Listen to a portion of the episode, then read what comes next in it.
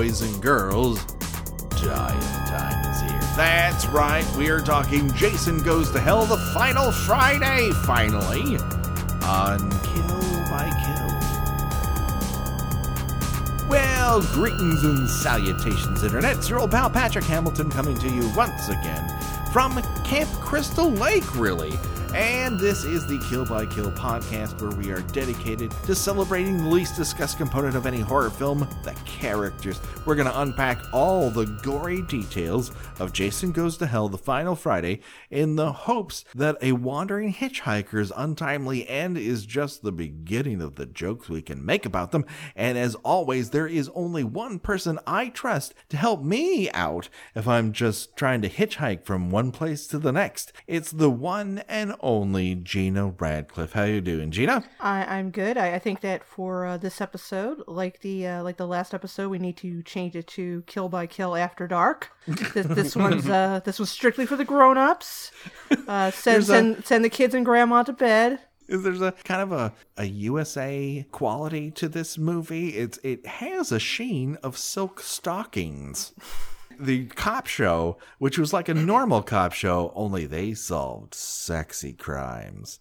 And by sexy crimes, I mean everyone just wore a lot of tight clothes. Everybody's got those like stockings and garters on, even the male Yes. characters. My favorite part of Silk Stalkings was in very early episodes of season one.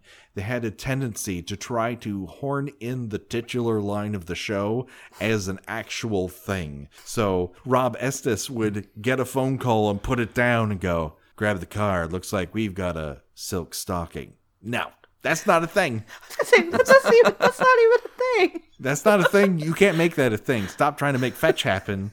It's just the name of your show. Don't try to make it like every cop knows what a silk stocking is. No, nobody does. You just thought it was fun, and that's fine. But don't try to make it into a thing, man. That, that ain't happening. It, it's not Rob Estes's fault, though. I I have a feeling that some producer thought that was genius. Like they would own that. Uh, of course, Silk Stalking's also famous for being the first police office before CSI to be lit completely by neon for no particular reason. Maybe they're confusing police officer talk with diner talk because that makes more sense as diner talk. it does. It very much does. So here we are, folks. Uh, don't worry, though. We're not alone. You may have noticed. You may recognize our next uh, pair of guests from our last episode. That's right, I brought them back. It's the ones and the onlys, Jim Banks and John Brandon. How are you doing, you two? Grand. Now, you're going to have to do the rest of the podcast speaking over one another. So I hope that you've shared notes and really worked together on your delivery because it's, it's going to be very awful for the audience to hear unless you do it perfectly. We do a lot. Yes, of that we do a own lot of that on our own so- podcast. Chef kiss emoji. Uh, and just to remind everyone, maybe people are behind, uh, what is your podcast and, and what do you guys talk about over there? Well, uh, we are a podcast about uh, classic RPGs. So, uh, like your Final Fantasies and your Dragon Quests and whatnot. Uh, we play those games and then we joke about them. What does RPG stand for? Uh, please educate me because I just started playing video games again after a decade because my uh, brother gave my son an Xbox. And so I I fear that I'm going to have to learn all this shit now. Uh, really pretty guys. Oh, perfect. Actually, no, role playing games. And that's R O L E, where you put yourself in the role of a protagonist. It's like the Dungeons and Dragons. Oh, I see. It's for losers. But, um, yes. No argument I, here. I, I am sorry. I, I cannot. I, Patrick does not speak for me. Uh, that is not true. I am I am joshing you uh, because I am an old man who does not know anything about video games, and I promise you, I'm an old man who doesn't know what's cool either. Uh, I also play Dungeons and Dragons, so I don't really have a leg to stand on. I was also terrible at it, so there. They actually made a movie about your Dungeons and Dragons experience starring Tom Hanks, and it was very scary. That's I I actually have written about that on my blog. It's incredibly boring. I think for people who watched it at the time, it seemed scary. But yes, upon rewatching it, when it popped up briefly on Amazon Prime, I'm like, I remember this being more than what I'm getting. I had a uh, a minister at our church try to talk me and my brother out of playing Dungeons and Dragons, and his example of of what could be wrong with playing a Dungeons and Dragons style game was, and he was a, a South African uh, minister. He said, "Well, imagine if there was a game called Lasers and Lesbians," and my brother and I were like. What, what? Wow. Yes, please. What? Tell us. Is this a D20 based game? Are you playing as a lesbian? Is there. Wow. Are are lesbians and lasers working with one another or against one another? I mean, it's intriguing. Uh, it- That's way better than Dungeons and Dragons Exactly. could ever be. Yeah. he should have patented it. He probably had a whole like system laid out in his head and everything too. He had a business plan. Yeah. Oh my god. That's fantastic. You gain charisma and everyone could move in with one another very quickly. It'd be great. This is not, this is not okay. What I'm doing here, I'm stereotyping our, our sisters in the lesbian community, and that is not okay. all the all the uh, lesbians you know would uh, recognize Michelle Clunie as a camper in this uh, massacre in That's this true. uh, little segment because she was on Queer as Folk as one of the first lesbian characters in a relationship on television. Excellent. This movie really picks up, and we're talking about Jason Goes to Hell for those who uh, subscribe to the podcast and fallen asleep up until episode 44. Congratulations.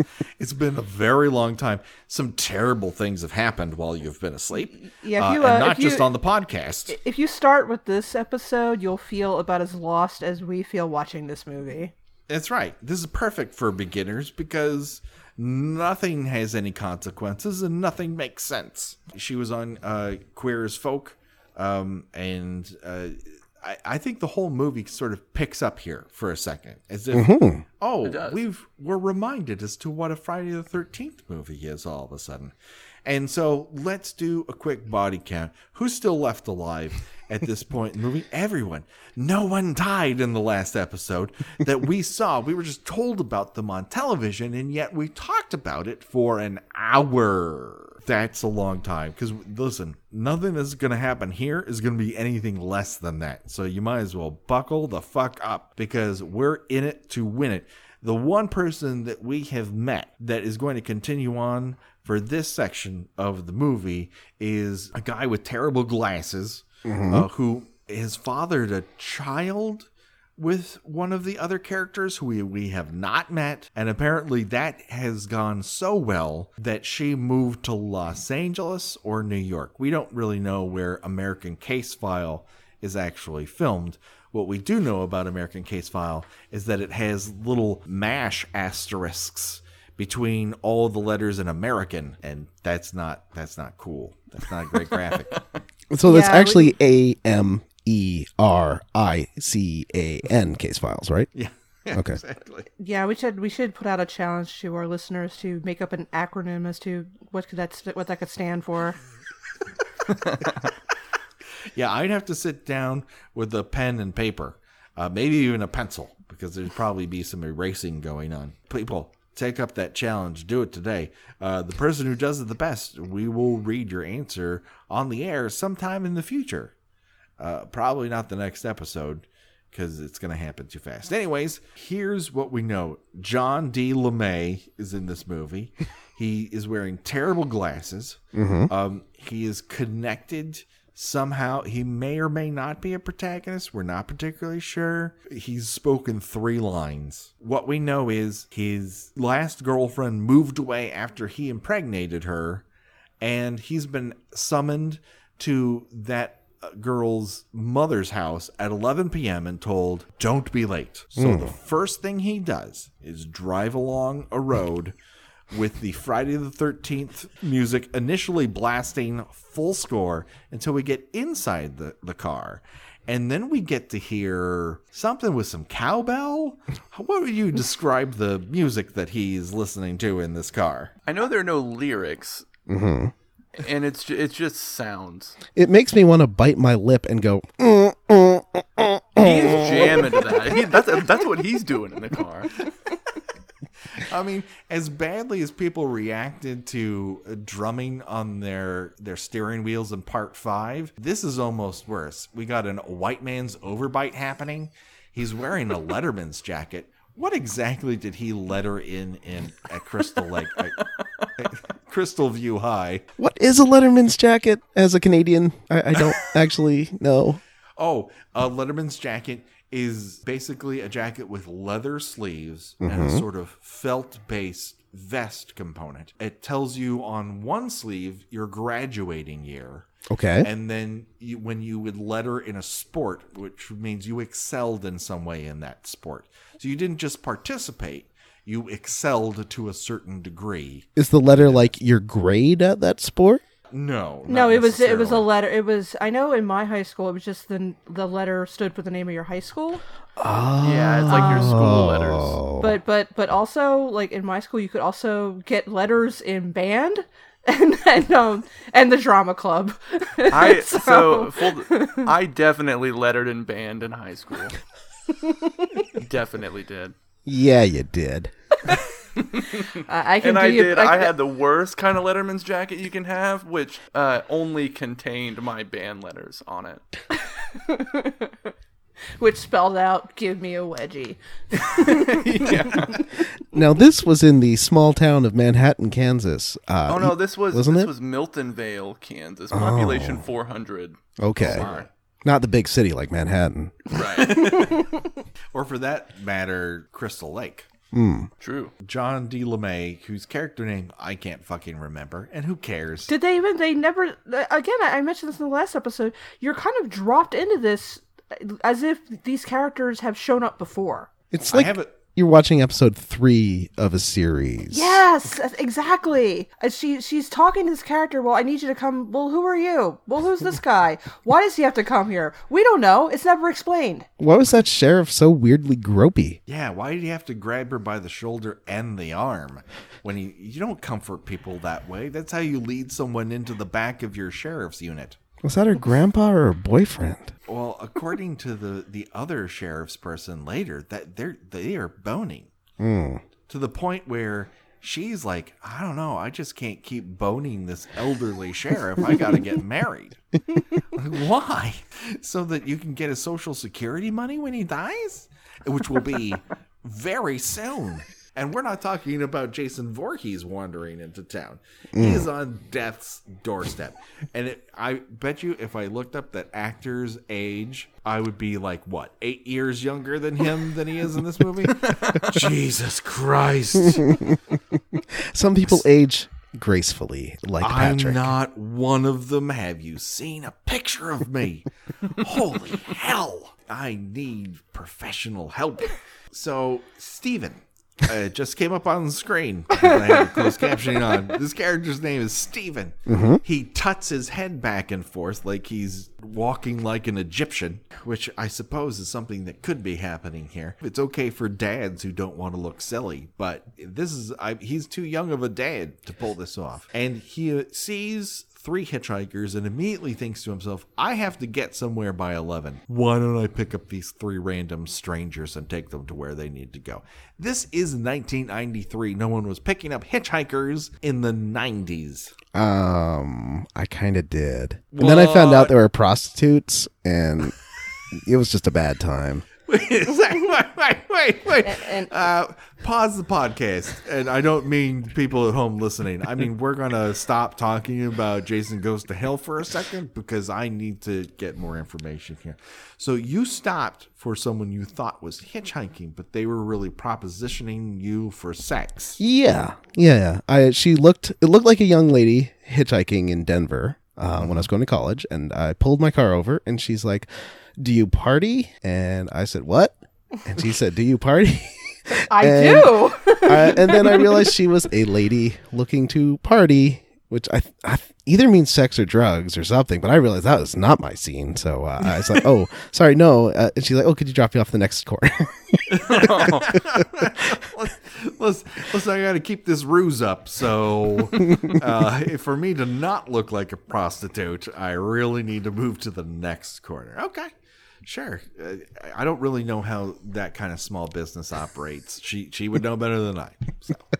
I Seems just, like I, I just right think you should like you should have answered I do and just pull out a party horn out of like your your shirt pocket and just go I liked a Nintendo party. like to have I all like my to- friends over. I like a pizza party. Yeah. uh, but yeah, I used to pick up a lot of hitchhikers until people started telling me it was a really bad idea. It's a good way to get stabbed, especially here in the United States. I don't know what it's like in Canada. I assume when you, you pull over, everyone goes, "Oh, let's swap loonies," and then you drive for a hundred miles out of your way. Is that how Canadian economy works? They just swap loonies with each other? Yes. but yeah, pretty much all the hitchhikers I picked up were in the United States. So uh, yeah, and it was usually a bad time. Like the one lady, I picked her up near Cheeseman Park in Denver. She's like, "Oh, thank you so much for picking me up. You know, we're right here by Cheeseman Park. That's where all the um, f word for gay men cruise." Uh, it was like the first thing she said after I picked her up. uh, yeah, don't don't don't do the hitchhiker thing. It's, it's bad times. Now, I'm bummed out, and I'm just hearing about it now. But it this doesn't seem to dismay uh, Steven at all because he's he's picked up uh, one hunk of a man and two perfectly lovely female companions, and they are going to the remains of Camp Crystal Lake, and this is because where the- why not? yeah. They've heard just just the other day that the person who whose name is spoken and a shiver goes down your spine across an entire nation. People in uh you know in Colorado for example or California or Washington state when they hear Jason Voorhees they're like whoa, whoa what? And they're like, "Oh, that guy's dead. Let's go to his, his where he used to kill people and camp in the open." And This fuck. this is the this is the oh yes, but this is this is the uh, this is the only thing that has borne itself out in other movies is people being thinking that it's just okay to go to this campsite, even thinking it's kind of fun and cool to go hang out this campsite where dozens of people have been horrendously killed. But now they know it's safe because they heard on the news a week ago Jason was captured, and then they decided not to listen to the news at all since then That's right. to update on that story. yeah, Which- they've been on the road hitchhiking this entire Which time. is again something that has happened in past movies, as in part four, where uh, Tommy and Trisha's mom is sitting there reading a newspaper that says, you know, thirty people murdered, you know, right at the campsite about maybe fifty yards away from where you're staying. It's just like, ah, well, you know, that's over there. I'm over here. the other side of the lake. There's no way that mayhem and murder can touch me all the way over here. I just run around this lake every fucking morning. And I that, love is, means the parents in Friday the 13th, Part 7 were gaslighting their children by saying Jason was just an urban legend. Oh, don't get me started on that. Do not get me started on that. They wanted their kids murdered. That is the obvious answer. It does save you a lot on college costs. Exactly. I'll tell you that right now. Yeah. But then, then you have a whole funeral. That is if you have anything left. Um, Well, or you bury the find- kids together if they were, you know, a couple. That's right. For a Split the cost. for, for a couple weeks. You know, it's all right. Yeah, it's for a couple of weeks. They're, uh, you know, they're moving in together. Aren't they dead? yeah, in the grave. They're moving into the same grave. We're splitting the costs. It's great. It's a great system. It's a Friday the 13th tradition to bury lovers together. So That's right. The way it was meant to be. So uh, they get in the car and they're going to go to Crystal Lake. And Stephen, joshingly, almost immediately says, Hey, so what you're going to do is you're going to go up to Crystal Lake, smoke some dope, and have some premarital sex and get massacred? And it's like, God damn it. I, I hate to tell everybody. But this isn't what the Friday the 13th movies are about people get killed whether or not you smoke marijuana or not. People get killed whether or not they have premarital sex. Almost everyone in a Friday the 13th movie has had premarital sex. and this So th- that does not qualify you for death. If you're near Crystal Lake, you get killed.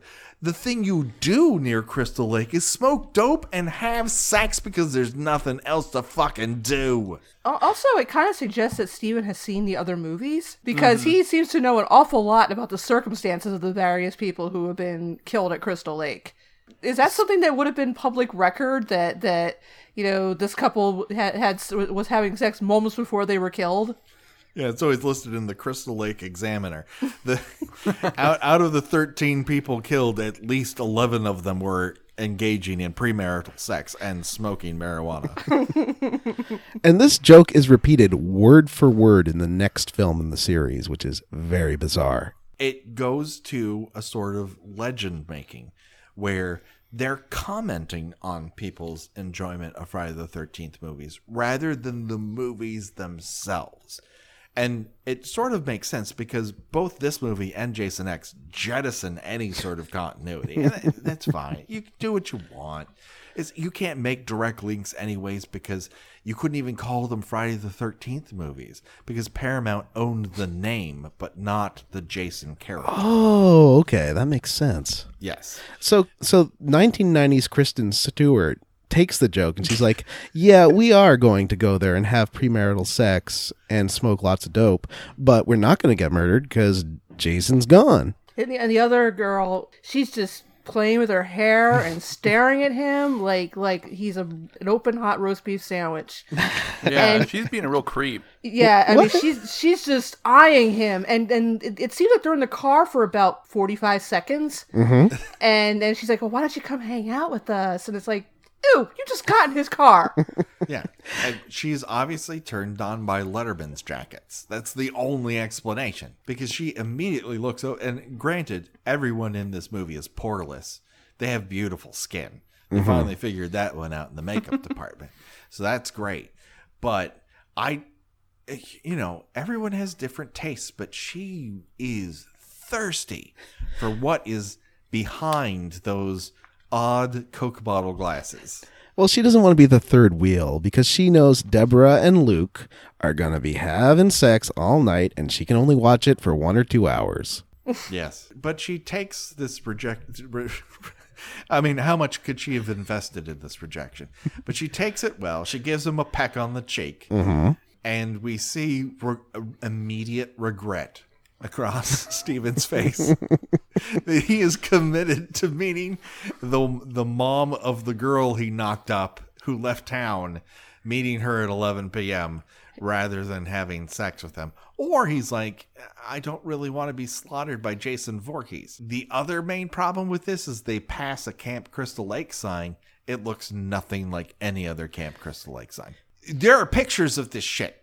You can just look it up. I promise you, someone has that picture of what the original Camp Crystal Lake sign is. you know, Camp Crystal Lake, which they have evidently failed to, like I think of this way, like the the Amityville Horror House, it, you it does it does not. They changed the outside of the house. They uh-huh. changed the street number. So people, so gawkers aren't going to come, you know, interrupt the rest of the neighborhood's, you know, quiet suburban life by looking at this house. Yet this campsite remains open, remains called Crystal Lake which you would think at some point, you know, they would change the name or just maybe, I don't know, burn the entire thing to the ground. Well, they did change the name for part six, and then they changed And then it they changed it back. Yeah, because the experiment did not work. Jason rose from the grave via God lightning, and so they're like, "Well, that didn't work. So let's change the name on the on the city letterhead and get a different get a different sign out at the city limits. Have the have the state of New Jersey change all the highway signs again. This did not work out for us. Uh, they did, according to Stephen, tear down all the cabins about two years ago. So just two movies ago, the camp was gone completely, and they had Except that Put they two did, except cabins that they didn't though, because wasn't when the the lady cop at the beginning wasn't she in the at the campground? Where what what was she? What little building was she going into? She was at a house, though. no, that was a house. Oh, Yeah, that was a cabin in in the woods. So that that was not a the way where we see the Crystal Lake cabins again is in Jason X during the virtual reality simulation. Right. And there, I believe, and this is me remembering back many years, they do get the Crystal Camp Crystal Lake sign correct. They figured that one out after years of this this franchise remaining on ice. We cut immediately to everyone half naked Oh, yeah. from mm-hmm. what we assume was running in the forest because they're not wet enough to have actually gone skinny dipping. And they're too clothed to be skinny. Why would you skinny dip and then take your clothes off? Right. The the guy is wearing heart covered boxer shorts that he has rolled up the waistband of to make them higher on his thighs. Hey, I don't know his body type. He modified his look. It's really not for me to say it's good or bad. But it is odd that we're led to believe the, the only reason you would be naked conceivably is all three of these people had sex together or they went skinny dipping or they went for a jog and, and of course they're uh, of course they're cold because summer doesn't exist in central New Jersey. Everybody's cold all the time. I've never sweated so much in my sleep as when I lived in New Jersey. And uh, yet everyone here is freezing. The girl from Queer as Folk is completely naked. She's committed. The strawberry blonde, who none of these people have fucking names. Yeah, they, it's it's Alexis and Deborah. I don't. Which one's Alexis and which one is Deborah? Alexis is 1990s Kristen Stewart, who is the one who takes off her shirt in the least flattering nudity I've ever seen. and Deborah is the one who's having sex with her boyfriend Luke, and that's Michelle Clunie. Where did we get the name Luke from? Because later on he refers to his, or maybe just his penis. His is penis. Tony the Wonder Llama. Yeah, that's Tony his the penis. Llama. Yeah, that that's is his his penis. penis. Come on, keep with it. I the rule of thumb thought is I, I thought his name was Tony. That's so much worse. Uh, the rule of thumb is for naming your penis is the name should not be longer than your penis The only one I've ever named was my ex's, and I called it Luther Vandross. because it was smooth. Might want to put an explicit warning on this. Explicit warnings on every single episode. If, thi- if this if you're brand new to this, yeah, we well, I don't know that every episode is this dirty, but you know, a couple episodes we talked about a woman's underwear for two solid minutes. Speaking of underwear, Luke's underwear is nothing compared to Eli Roth's really nice, tidy little orange numbers that he had in the uh, Thanksgiving trailer. yes, that's true. Although he sheds them almost immediately, giving us some element of male nudity, which hmm. is a delightful change of pace for Friday the 13th. Mm-hmm. We finally got to see what someone's booty do in these movies. After, I mean, it has literally probably been since 1980s Friday the 13th that we've seen some man ass. So here we get it. We get some buns, hun. Oh, you, this is not the only buns we get to see, too. well, buns that you may want to see. Let's put it that way. hey, 14 year old John was was way into that scene, so but, but we'll get there.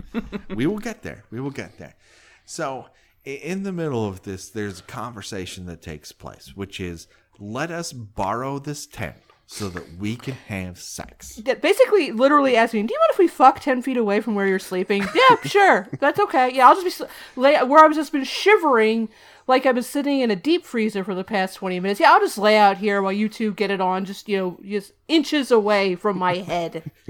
It's a beautiful night, and the only thing keeping me from seeing and hearing your fucking is the translucent walls of that tent. It's going to be great. Well, I Can't think wait. she's because it's her tent, right? It's Alexis's tent.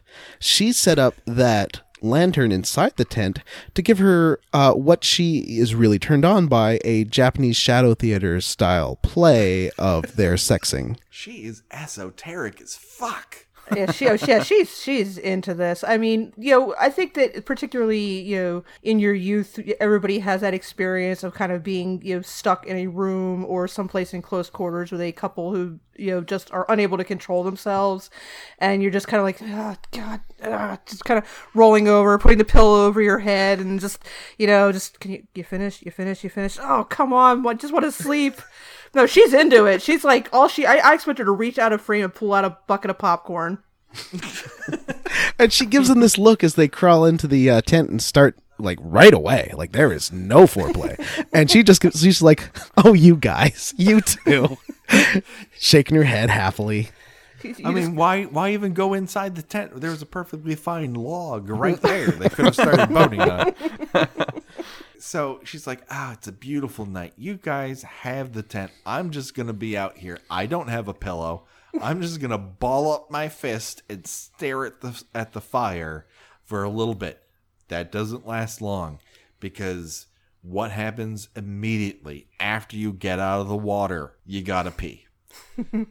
okay, fine. Listen, everyone pees before they go to bed. This isn't outrageous. It just seems a little odd that she got all the way into a sleeping bag and then's like, ah, now I'll go to the bathroom. And there's a reason why it's odd because it happens again with a different person mere seconds from this. but she's like, ah, all right, you guys fuck. And then sh the, the- her bladder gives her a signal. She is, uh, responds. She's like, all right, I'll get up.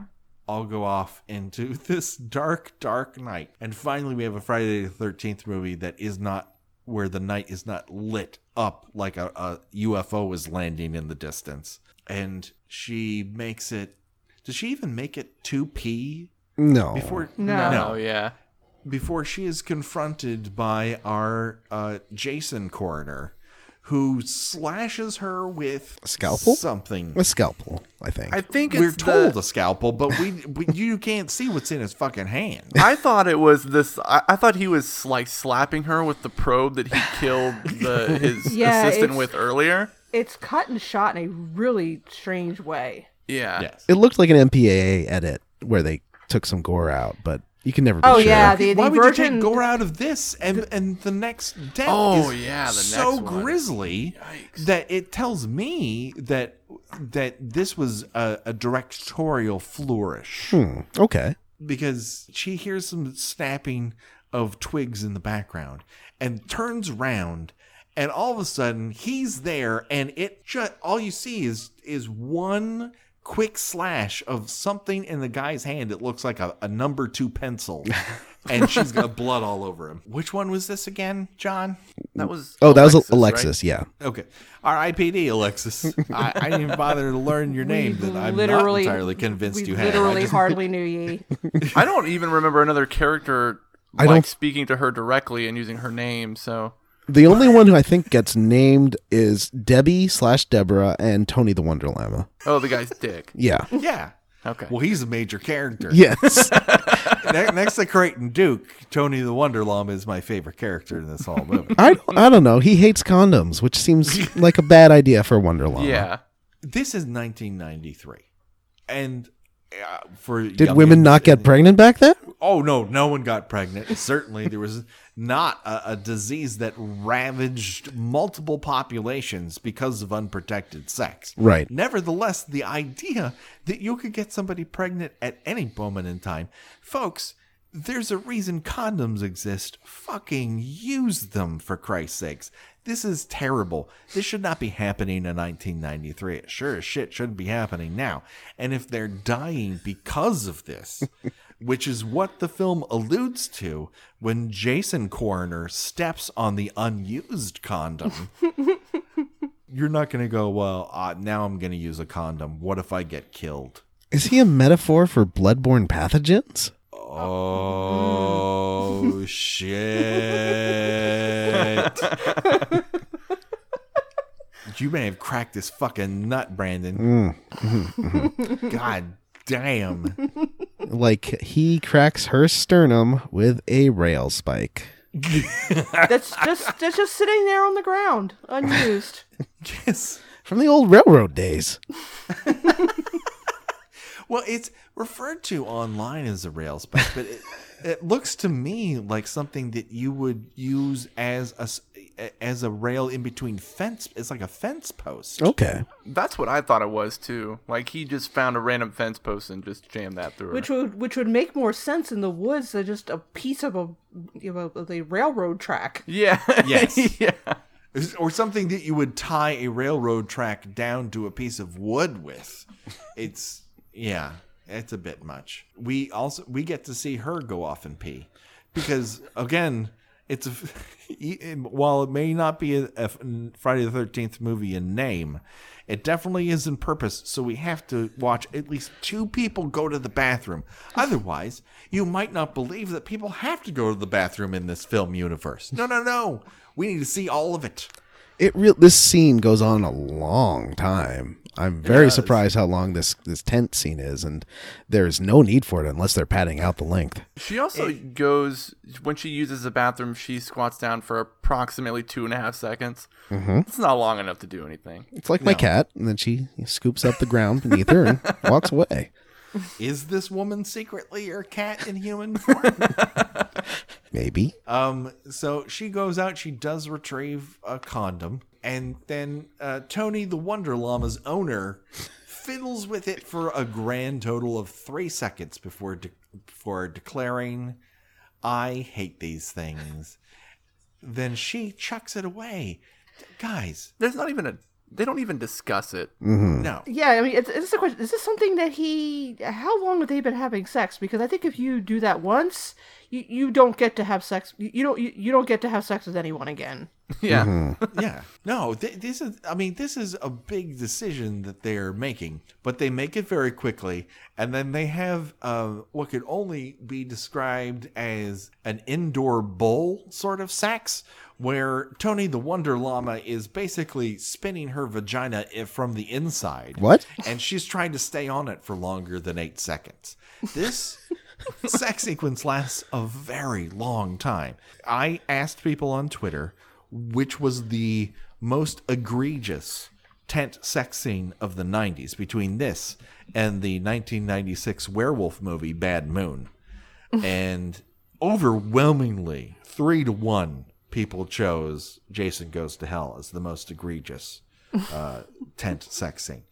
It goes on and on and on. Yeah, they're they're not caring about how much noise they're making or if their their friend can hear or see them. So I'm kind of thinking there's a weird little kink thing going on with this trio of friends that you know. Oh, well, we're gonna go over here. Wink. You're just gonna be over there sleeping. You're not gonna hear a thing. Wink. Wink. It seems like an open siren call for her to join them. yes. Mm-hmm. Definitely. Like, like- we're gonna leave the door to the tent open. Are you sure it's awfully cold out there? Yeah, you you know, is it all right? Because there's plenty of room over here on Tony the Wonder Llama. and she gets killed in awesome fashion by an an effect sequence that really only KNB Effects Group can possibly do. And it is the first fully gory kill in a really long time. It Um, was startlingly gory because, like, it, uh, most of the kills up to this point, the camera cuts away or it just happens off screen. So for them to go full bore with something like this, I was, I mean, it was jarring. It, it kind of comes out of nowhere. And here's the other nice flashback is that you see it a couple different ways. You you see it come it go through her body you see it come out the other side and then the split up and blood sprays everywhere. Uh, it's also now gene i'm going to turn to you for confirmation. Do we have our first get bunked situation in a while? That is Because- it is a it is the first get bunked in a while. She is killed through another object. As thin as that tent is, it still qualifies as another object. Yeah. I- I'm suddenly in Jason Goes to Hell's camp. This has risen several steps above the other movies simply because we have a get bunked out of nowhere. I mean, it got good fast. And then it doesn't it then it doesn't get good ever Yeah. again for the rest of the movie. because we don't really know how Tony the Wonder Llama dies unless he dies via bloodborne disease later on in life. Um, we we only know that he screams bloody murder because one is happening on his dick, and then we cut away, and Jason Coroner is walking away. Uh, the internet seems to believe that he dies by head crushing. Right. And a- as Coroner Phil is walking away, he because he's shuffling to show that he's like a man beast thing, but it looks like he he trips over that uh, sleeping bag on the way out. yeah, he, he, yeah, it's it's kind of strange how, like I said, he Jason is possessing this body and he's acting like he forgot how a body works.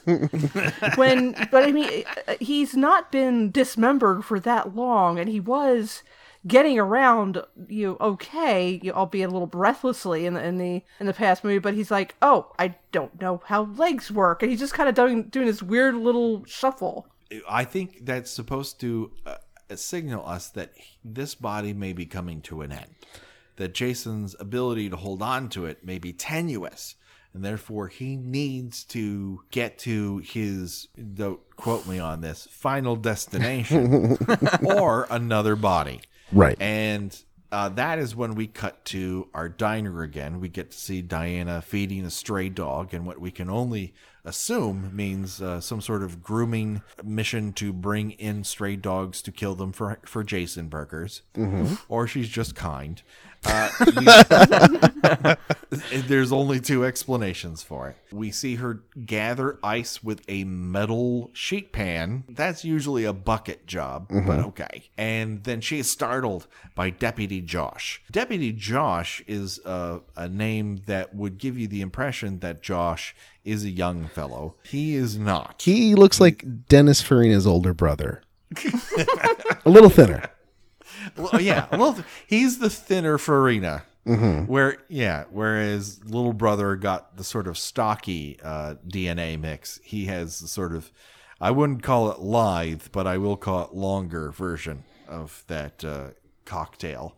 And uh, we have this conversation between the two of them where he is desperate to convince Diana that it's okay that uh, sheriff boyfriend is serious about their relationship. It's kind of like, where the fuck did this come from? And, and that's Sheriff Grandpa, I'm assuming. Yeah. Again, we're we're we're back to the whole. uh yeah, we we're coming in on episode three of a, of a TV show. There's a whole lot of this movie unfilmed or sitting on an editing room floor. I'm not I'm gonna guess unfilmed. But they're like, ah, people will pick it up in context clues. I'm like, I guess. It's very in media res what is happening here because we are not privy to any of their relationship difficulties, other than the fact that Diana has told Sheriff Grandpa, I can fight my own battles. And by that, she can insult the guy who just asked her, uh, What's your price? Uh, you can suck my dick after Sheriff Grandpa does. No, he he says to Sheriff Grandpa, uh, "Why don't you suck my dick after your girlfriend does?"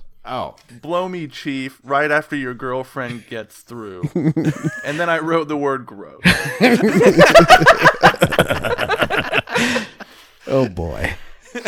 what? there's no ungross portion of that conversation that exists. But it also means that uh, Duke is under the impression that he can get two blowjobs right after the other, like this. And, And he's also a- what is his refractory period like? Because that is impressive, but also this might be all talk.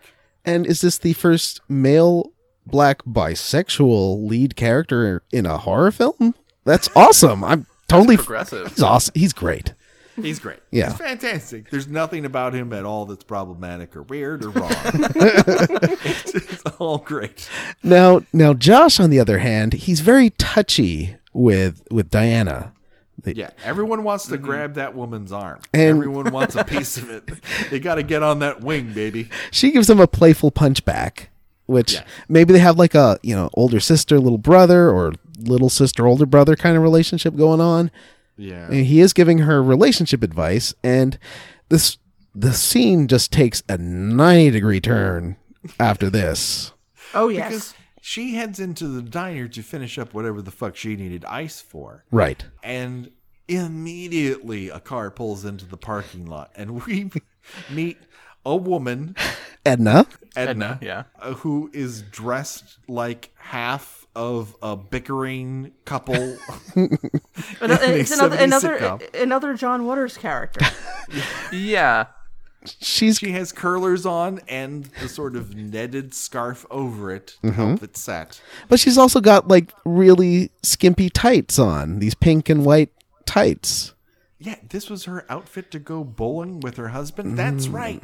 She's having again. We're picking this up via context clues. We're all we all we know is what they're giving us. She's having an affair with Deputy Josh Mm-hmm. on her husband, but this is after she goes bowling with her husband? And what's her husband's name? Josh. Roy. Roy. Oh. Think about that, Patrick and But Gina. Roy wouldn't. Okay, but Roy wouldn't still be al- alive. Unless They, they they choose from a very limited pool of names in these movies. Yeah. uh, there's been about 18 Tinas. So, yeah, there's been uh, 18 Tinas. There's been uh, you know a couple of Robs. You know two Ednas, which which you know you one Edna is more than enough.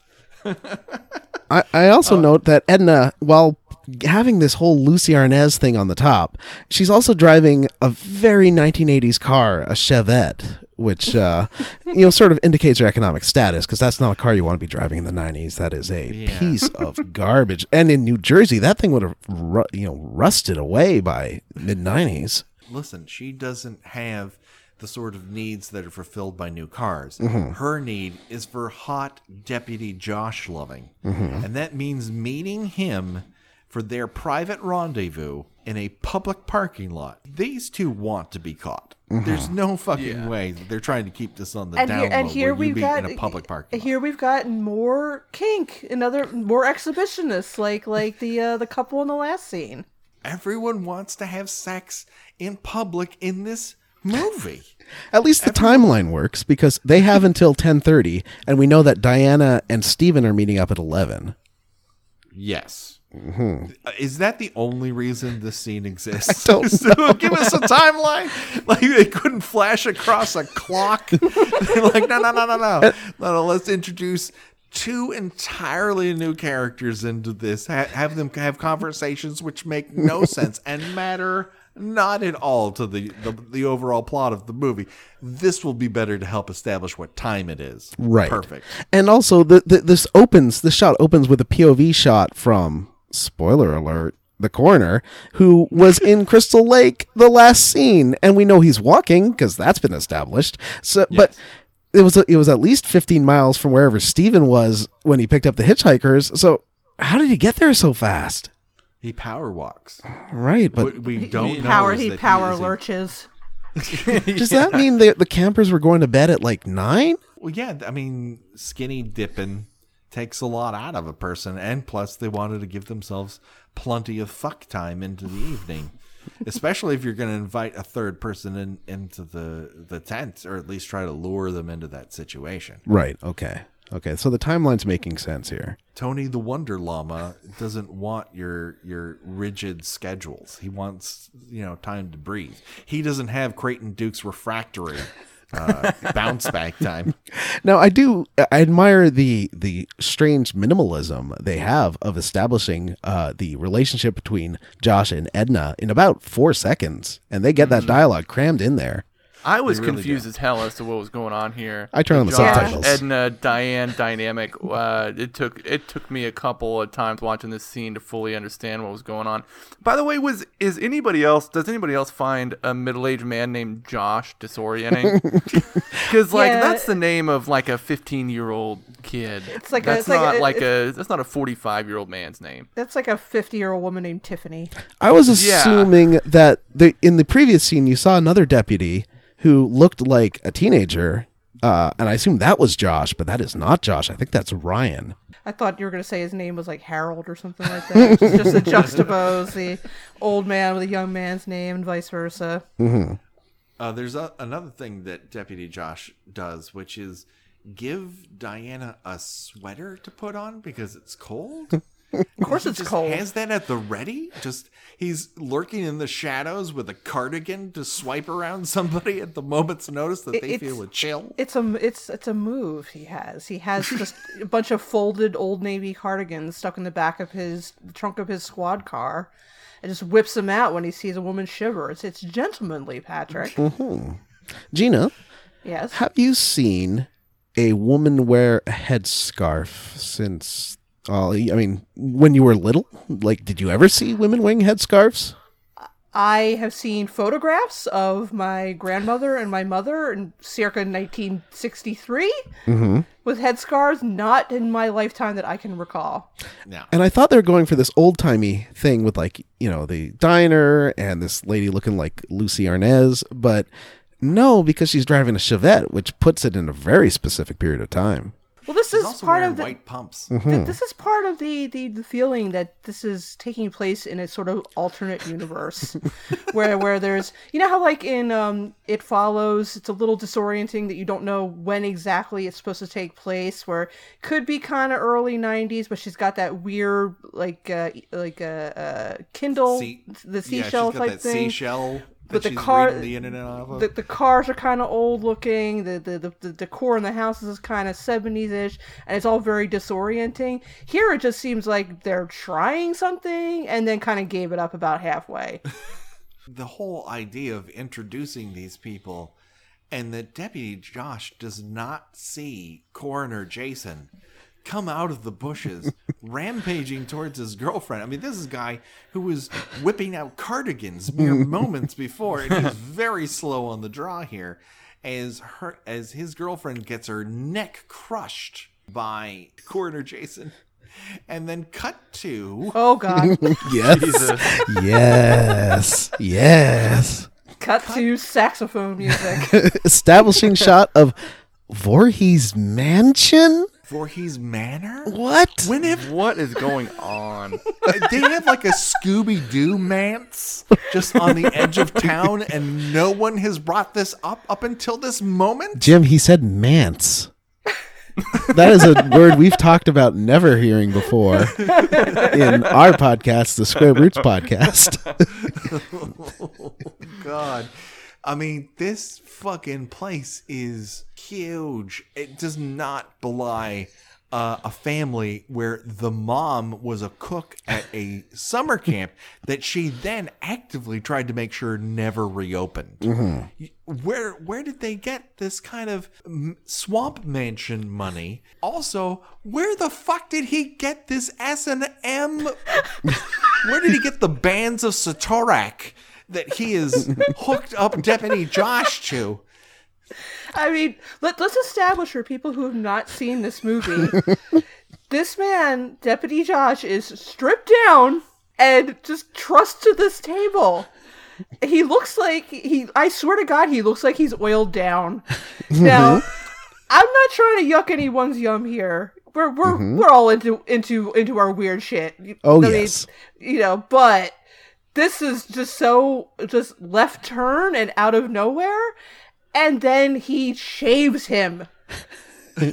Not Like, what you're thinking not what you're not what you're thinking with someone you know you know stripped down and tied to a table. He shaves his face. Mm-hmm. Because even though jason started out this movie looking like a rotting cantaloupe now he suddenly takes some care in, in the appearance of the body he's about to take care of.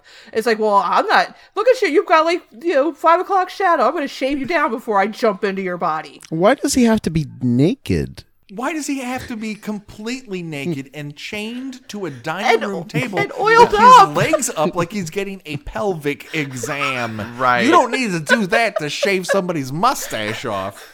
You got a whole different plan for your evening. Uh, let's talk about this practically here, just for a second. All right. Okay. First of all, he he. this is not improvised. This is something that they have around. And he knows how to trust somebody up in it. He's using chains, ropes, and belts. Holy fuck. If this was any, He's- if this was anybody else, it'd be kind of sexy. You know? yes, this is sexier than anything in a Fifty Shades movie. It is It is sensual. decidedly, decidedly not particularly sexy, but it is way sexual. it's intimate. It's it's that kind of I mean, fourteen year old me latched onto this scene like nothing else. I mean, okay. Josh is not my type, but he was hairy and he's, you know, like a, a burlyish man, and Right. he is bound down and completely nude. And you do see a little side bun for for those who are into uh, little side bun, slightly- little, uh, muffin top, slightly uh, uh, yeah, thinner. Yeah. Dennis Farina types. He's in pretty good shape. He's doing well for a man his age. Yeah. uh, you know, working on uh, on a job where you're sitting down in a car most times. You're eating at a terrible diner. Who knows how many Jason burgers he's been slapping away? He's doing great. Mm-hmm. I mean, he's uh, great enough that he's got a married woman on the side. Now, production uh, question here. Do you Uh-huh. think that he actually shaved his mustache here? Because it looks pretty convincing. I watched it a few times, and I don't. I don't think so. I think I, it like I don't know why, but that shaving thing where he's ripping the blade down that guy's lip, that is was almost too much to watch. The sound design on it is disturbing. Mm-hmm. Yeah, But here's the here's the thing, guys. You're the heartworm of Jason. You've been living inside this coroner who has very messy eater, but he has a mustache. At no point in his journeys from Youngstown, Ohio to Crystal Lake did he look in a mirror and go, "Well, I need to shave my mustache." But if I'm going in somebody else's mouth, I definitely need to shave his mustache. Well, he wants A Why? cl- he wants a clean workspace. But he didn't have a clean workspace before. He had a mustache in part two. I mean, granted, he lost it in the space of 36 hours. He also gained a good 75 pounds of muscle mm-hmm. between part two and part three. But Jason has had a mustache in the past. He's not beyond, he didn't have like a Magnum PI, but this is the second mustache that Jason has had, and he's about to get a third. And he's like, no fucking way. I'm gonna s- I'm gonna hook you up to a sex truss and shave you. You can do that with a guy tied in a chair. You don't have to put him in what is essentially uh, an obstetrician's setup Some, to like- shave a dude's mustache. I think I have an answer for you. sure. Okay, so let's say that Jason is nominally heterosexual. Uh, the first transfer from heart to coroner was via eating, so that's not not like anything, nor you know, sexual. The second transfer is going to be making out. There is going to be making out involved, and he doesn't want it to be. He, he wants to reduce the oh. homosexuality by as much as possible by removing the man hair from the face so that it's more like kissing a you know a, a womanly upper lip But there's not there, but he's not really like putting his mouth against Josh's mouth. it sure looks like it How- that last shot that last shot does look like they Yeah, are like a about to mouth, smooch like overtaking the camera. Yeah, it's you're, but also the things jettisoning out of his throat And- and- on top of it. So, I mean, he's kind of letting a lot of, of room to run up. i don't know into it. you are you are giving me information that i did not see I am just assuming that they cut out the line where before kissing, Coroner Phil said, It's smooching time. And uh, they were about to just go at it. When he, when he, So every time you watch this scene, you kind of blank out a little bit. also, he sh- he puts shaving cream not just on where the mustache is, Right. He also puts it underneath his chin. Well, He does To remove Does he stubble. Shave his neck too. yeah, to support my theory that he wants a smooth face. I, I just I just like that he's thoughtful enough to use shaving cream. Oh, that, that, hurt. that it would occur that it would occur to Jason to use shaving cream. I don't think I could have made it through the rest through this scene or the rest of the movie if he would have shaved that guy with no shaving cream. Ouch. That that is just ooh oh ew I can't I can't do that. Yeah, I I just mean, I this just I, just- motherfucker is ready with a hot towel. After I was gonna I was gonna say I, I want to say I want to see a shot of him just staggering into the bathroom and like looking through the cabinet and trying to pull out a bottle of skin bracer or something. He's got a Kevin from Home Alone scene that we're not seeing, where he's putting on aftershave and screaming after that very rough shave. I do want to note a couple of elements of production design here too on the mantelpiece uh, behind them because this is a very wide shot of the inside of Voorhees Manor. You got to get all that sex harness in. Yeah. You've got a beautiful chandelier uh, above them, and you've got a what looks like an artist's posing doll. You know, one of the ones that is articulated and you can set into various poses. Is on the one side, and then there's a broken clock on on the other side. And so, what I'm thinking is, okay, so stay with me here.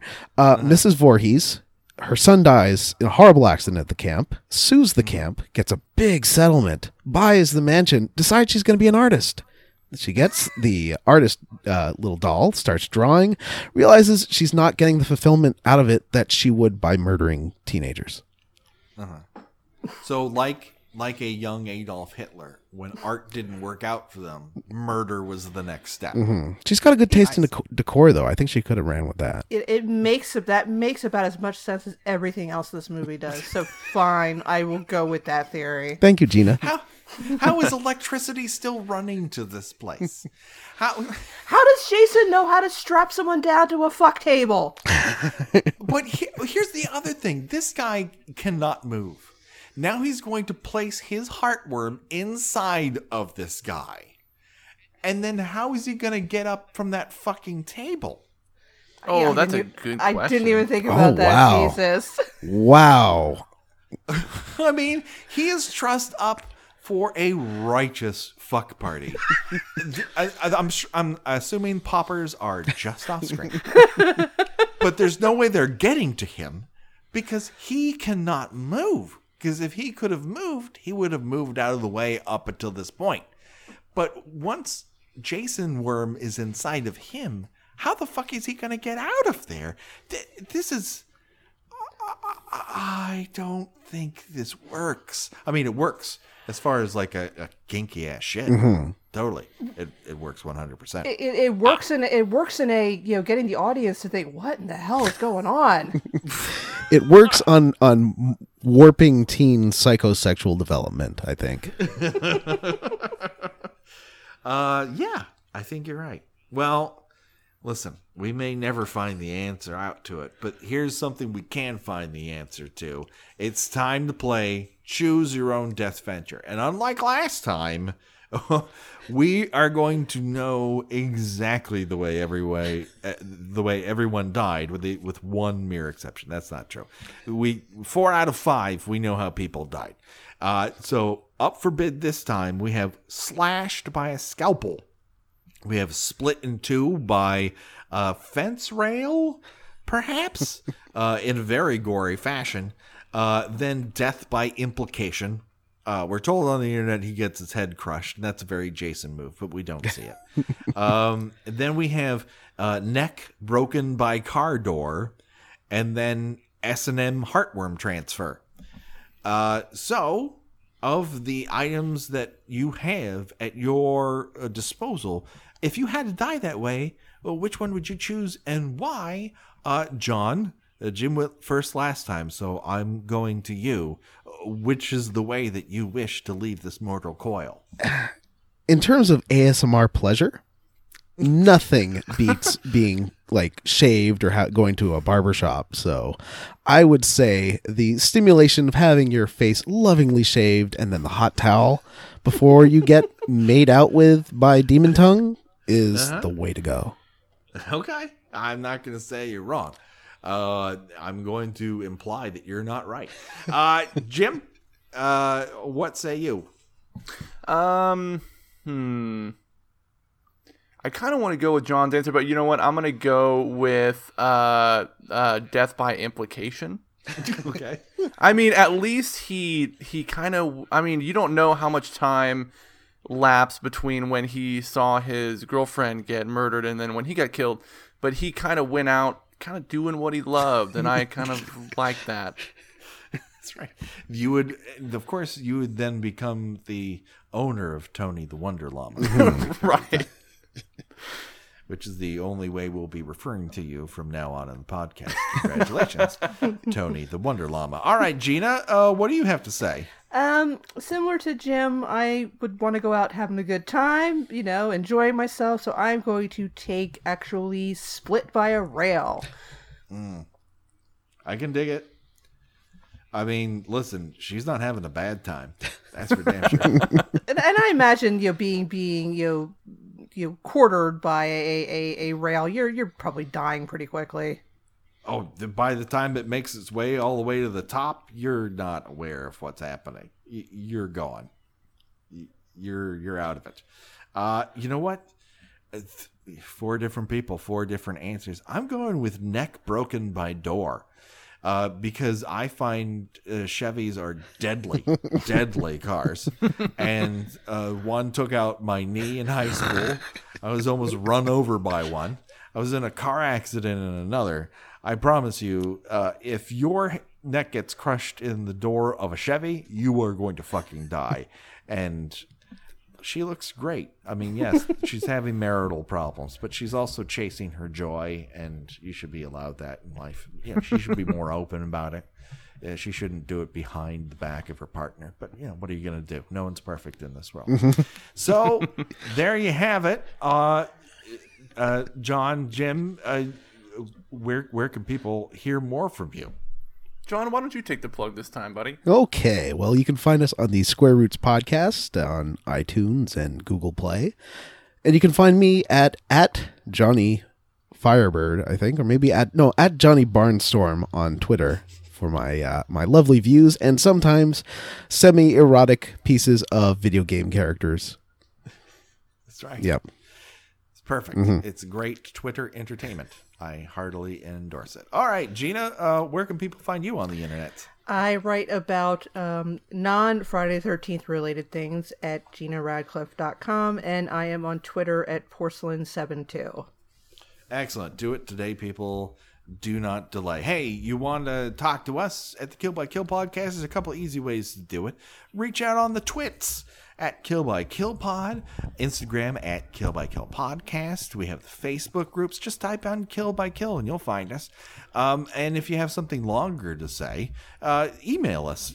It would be a unique joy for someone anyone to email us at this point. We've been doing this for a year and a half. No one has dared to try. Why not let it be you? Uh, I, you know, it's not like the Gmail cost me anything, but still, it's there. I check it every day. Uh, kill by kill pod at gmail.com. And of course, if you could do us the wonderful fail- uh, f- failure, if you could do us the wonderful favor of uh, rating us on iTunes or wherever you get your podcast. We greatly appreciate it. That helps us be seen and heard by more people, helps the podcast grow. You're the group that's in charge of really making us the next big thing, and we want it. We're thirsty for it, people. Believe me. Uh, that'll pretty much do it for this week. Don't worry, the body count will continue in just one week's time. That's right. It's a lot of February kill by kill. Of course, it is Women in Horror Month, and that's why I've booked three men in a row because I'm that good at planning. Oh Jesus, Gina, why do you put up with me? I, Patrick, I, I. I just have. I was going to say, please, please keep in that Freudian slip. Please, if you, if you care about me, just keep that Freudian slip in there because that just that's just podcasting in a nutshell. That's what people tune in. to- Please, to failure, my u- failure us on iTunes. we, Do listen, we, we were doing an okay job of it up until this point, but you Just- could put us over the top. just tweet us at waste of time at twitter.com. Uh, that does it for this time. The body count will continue. Until then, uh, bye bye, everybody. Bye. Au revoir. Take it easy.